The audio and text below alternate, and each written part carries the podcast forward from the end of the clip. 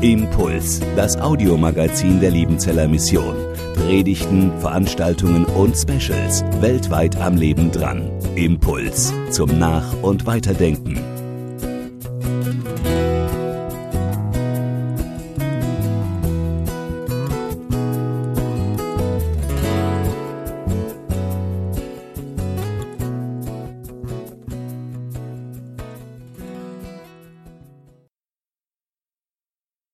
Sehr schön, dass du heute da bist. Wir haben es vorher schon am Anfang kurz ein bisschen gehört. Heute geht es um Feindesliebe und ich habe mir so im Vorfeld überlegt, habe ich Feinde? Also so wirkliche, nicht irgendwelche abstrakten Verbrecher oder so und auch nicht so jemand wie der Mann, der sich geärgert hat, weil die Tochter Rad fährt, sondern so im persönlichen Umfeld konkrete, echte Feinde. Mir ist ehrlich gesagt gar niemand so schnell eingefallen.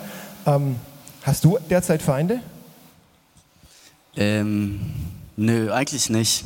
Also wenn, dann mein innerer Schweinehund. Das ist mein eigener Feind so. Aber ich habe jetzt keine, keinen, keinen Nächsten, so, den ich irgendwie als Feind betrachte. Okay. Ja, wir kommen nachher noch auf Feinde, die du auf jeden Fall schon in deinem Leben hattest. Du bist bekannt als christlicher Musiker unter dem Namen Benjamin Forgiven. Was viele wahrscheinlich nicht wissen, ist, dass du Missionar in Afrika warst. Wo warst du und warum bist du dann wieder nach Deutschland zurückgekommen? Ich war in Kamerun ähm, und ich war da im, in Gaundre, das ist äh, die Hauptstadt von Adamawa. Und das ist ein muslimisches Gebiet. Und genau, ich habe da zwei Jahre als Missionar gearbeitet. Ähm, und genau, ja, ich bin dann nach zwei Jahren zurückgekommen, weil ich auf dem Missionsfeld ähm, eine Frau kennengelernt habe. Sie war auch Missionarin dort und wir haben uns ineinander verliebt und haben geheiratet. Und dann ist so, dass ähm, sie gerne studieren wollte. Und ich habe das auch gesehen, weil sie einfach smart ist. Ähm, ich gesagt, es wäre Verschwendung, wenn du es nicht tun würdest. Also let's go. Und ich hatte vor, bevor wir nach Kamerun gegangen sind, habe ich auch ein Studium angefangen und habe es dann für, für den Job als Missionar quasi aufgegeben und dachte, ja, okay, dann kannst du auch einen Abschluss machen, ähm, wenn wir uns das finanziell leisten könnten.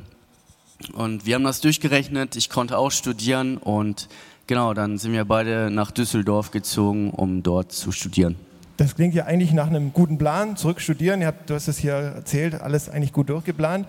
Aber irgendwie ging es dann deiner Frau nicht nur so ums Studieren, sondern kamen andere Dinge ins Spiel. Was, was waren damals?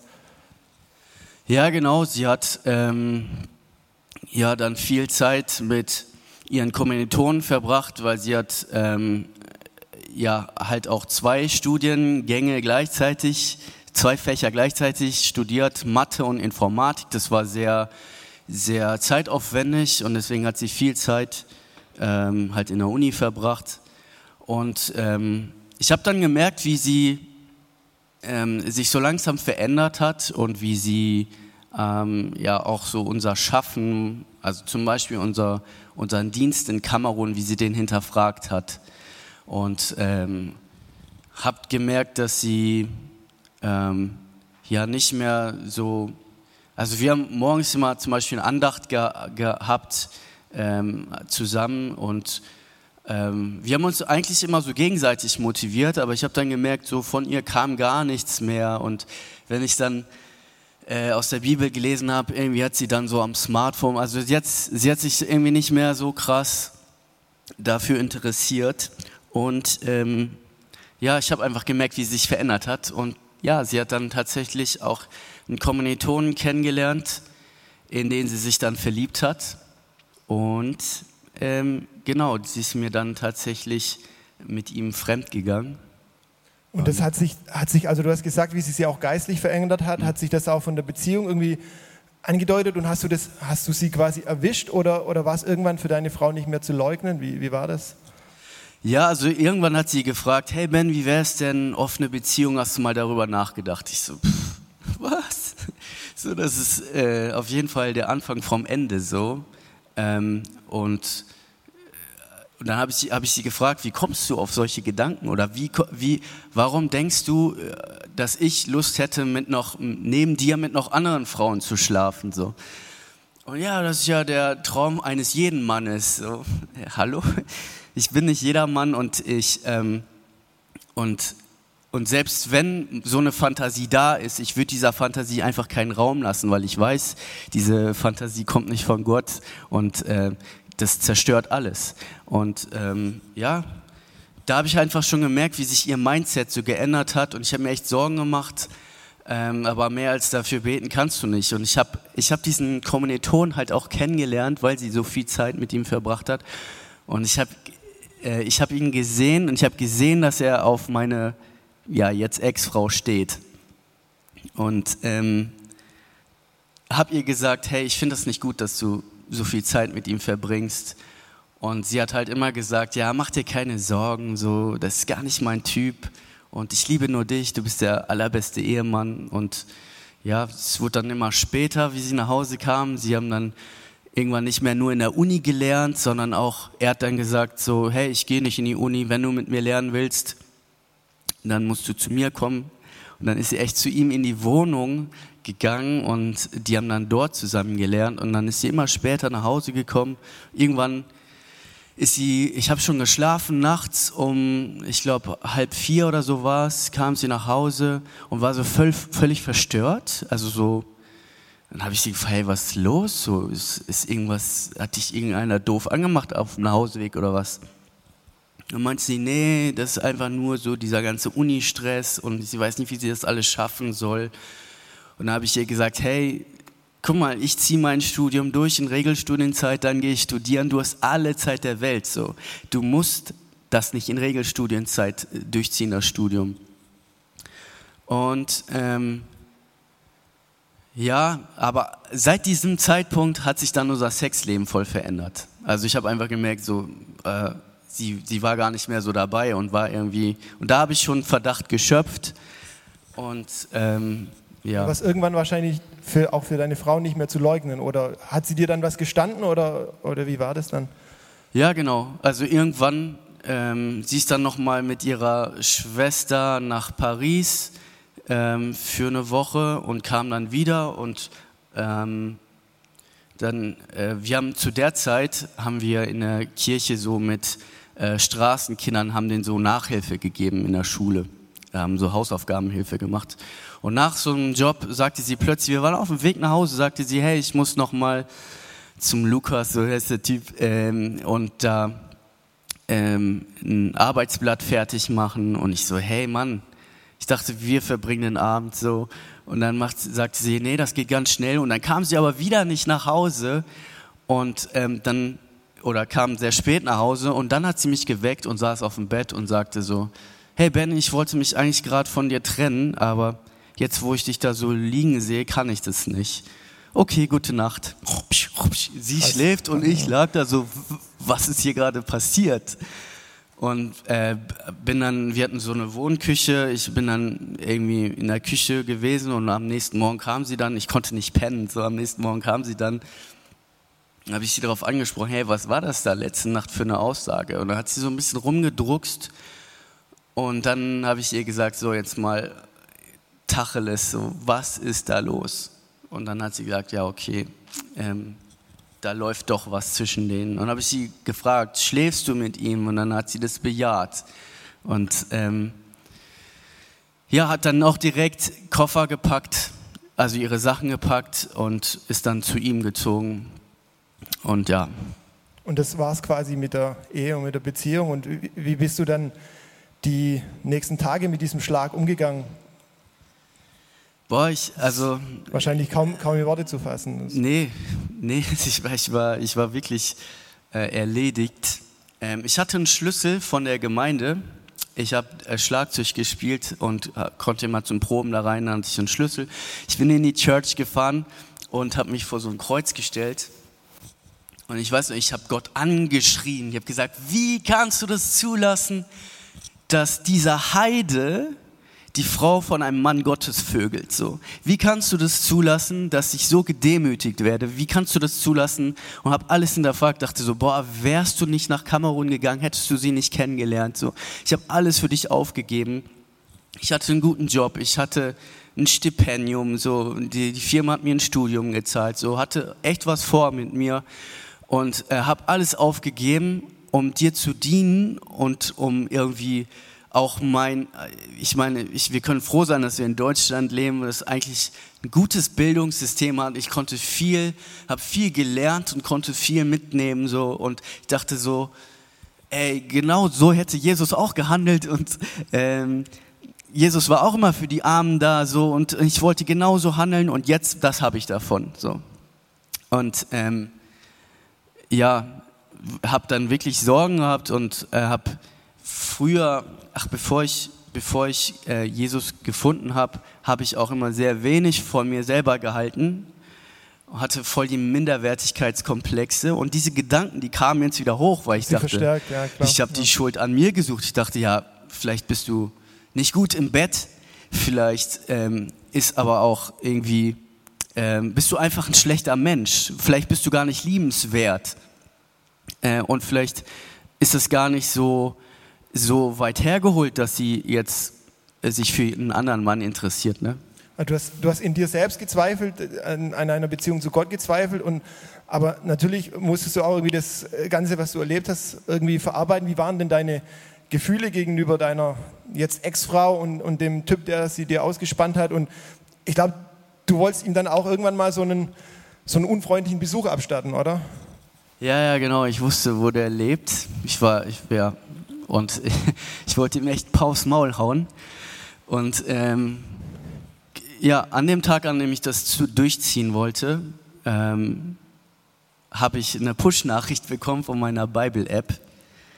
Und ähm, ja, da stand, lies doch nochmal den Vers des Tages. Und äh, der stand dann in Lukas, der Typ, der heißt Lukas übrigens, äh, Lukas 6. Äh, und den Vers, den habt ihr ja vorhin ge gehört. So. Und ähm, wo es heißt so, ey, lieb deine Feinde, segne die, die dich hassen, so. Und dachte, okay, Gott, du willst mir jetzt auf jeden Fall was sagen. Und äh, ich kann da nicht drüber lachen. Mittlerweile kann ich. Ich habe hier auch das Schmunzeln gehört. So, es ist, ist witzig jetzt rück, rückblickend. Aber in dem Augenblick Damals dachte ich mir so, ey, ich will ihm aber einen aufs Maul hauen. Ich weiß nämlich, du bist gnädig, du wirst das nicht tun.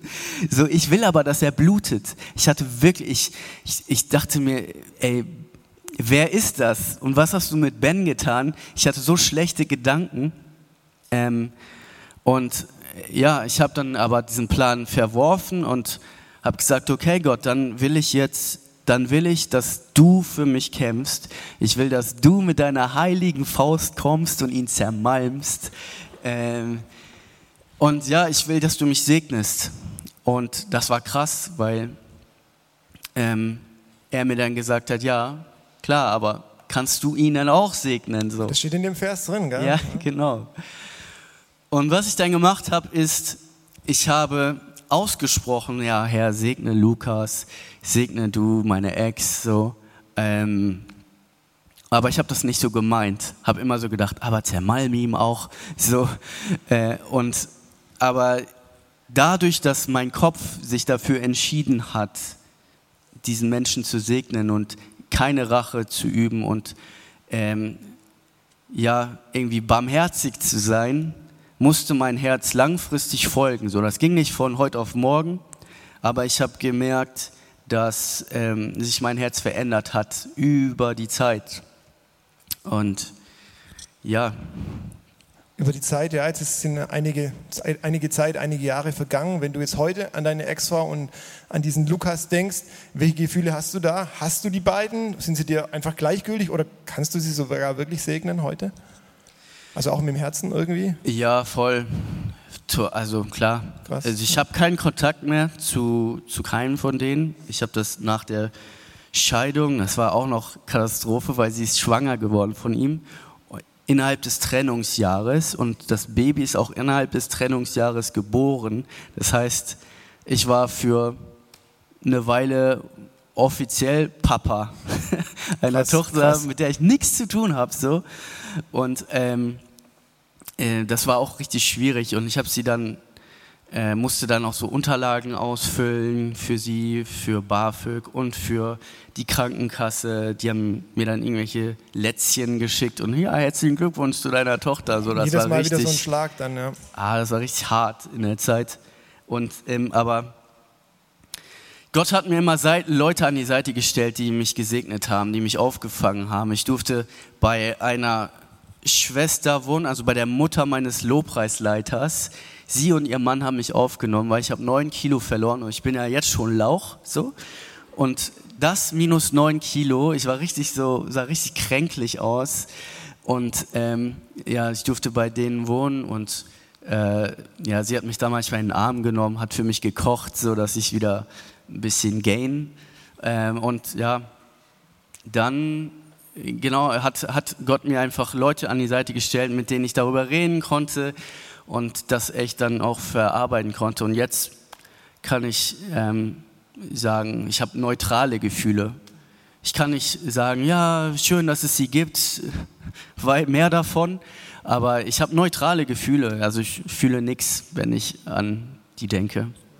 Und du hast ja aber auf jeden Fall, du hast den Bibelvers schon befolgt in einer krassen Herausforderungssituation, hast sie gesegnet erst im, im, im Kopf und dann hast du aber doch gesagt, das hat, hat mit dir auch was verändert.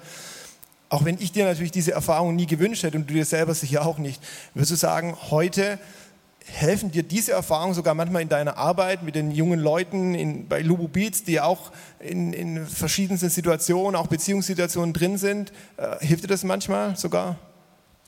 Ja, voll, weil ich weiß, was Kopfkino so machen kann. Ich weiß, was Chaos im Kopf, in deiner Gedankenwelt mit dir machen kann. Ähm, psychisch, aber auch physisch. Es macht einen krank, auch wirklich. Und, äh, oder hat, ich, also, keine Ahnung, dass du irgendwelche Fehlstellungen hast oder so. Das ist, das ist echt nicht zu unterschätzen. Aber ähm, Genau, und die Leute, mit denen ich arbeite, die haben alle dieses Kopfkino. Die kommen nicht klar, die liegen nachts wach, schlafen tagsüber, haben mit Panikattacken zu tun, haben auch sehr, halten sehr wenig von sich selber, weil sie noch nichts erreicht haben in ihrem Leben. Viele von denen haben nicht mal einen Schulabschluss, schlagen sich von Job zu Job und ähm, haben es einfach schwer in ihrem Leben. Und ich weiß, wie es ist, sich durchzuschlagen. So, ich war damals auch finanziell herausgefordert, als, als ich dann wieder Single war und Student in Düsseldorf. Die Mieten sind mies teuer. Ähm, und ich habe zwar einen Werkstudentenjob gehabt, aber das hat gerade so gereicht, um Fixkosten zu decken. Und ähm, da hat Gott mich dann auch mega krass versorgt, dass ich dann irgendwelche Gigs spielen durfte. Ich, in der Zeit ist das Album entstanden ich habe so alles rausgekotzt und ein halbes Jahr später kam das Album raus und mit dem konnte ich dann auf Tour gehen und habe dann so quasi von den, von den ähm, Einnahmen habe ich dann gelebt. Ja, so und, und die Leute, die sehen sich ja auch danach, die fühlen diese Musik, die träumen auch davon, irgendwann davon leben zu können, beziehungsweise sehen sich nach einem Fundament, nach etwas Festen. Und ich bin diesen Weg halt schon gegangen und ähm, kann auf jeden Fall ich fühlen, was die fühlen. So. Also Gott hat dich durch, das, durch alles Schwere, was du da durchmachen musstest, auch zum Segen echt für viele werden lassen. Ich danke dir ganz herzlich für deine Offenheit. Das ist krass, dass du darüber sprichst. Das ist irgendwie gefühlt ja schon noch so ein Tabuthema. Man hört wenige Leute darüber sprechen. Das, du bist eine Ermutigung für viele. Ich muss sagen, im Vorfeld hast du mir, wo uns abgestimmt hatten, eine Sprachnachricht von einer Minute geschickt, wo du die Story in einer Minute erzählt hast. Mir ist echt kalt den Rücken runtergelaufen und gedacht, krass, er spricht echt drüber. Das ist, das ist so stark, das ist so real, so echt. Wirklich ganz herzlichen Dank, dass du das gemacht hast. Impuls ist eine Produktion der Liebenzeller Mission. Haben Sie Fragen? Würden Sie gerne mehr wissen? Ausführliche Informationen und Kontaktadressen finden Sie im Internet unter www.liebenzell.org. Die Liebenzeller Mission produziert ebenfalls das Fernsehmagazin Weltweit am Leben dran. Informationen zur Sendung und zum Empfang gibt es unter www.weltweit-magazin.de.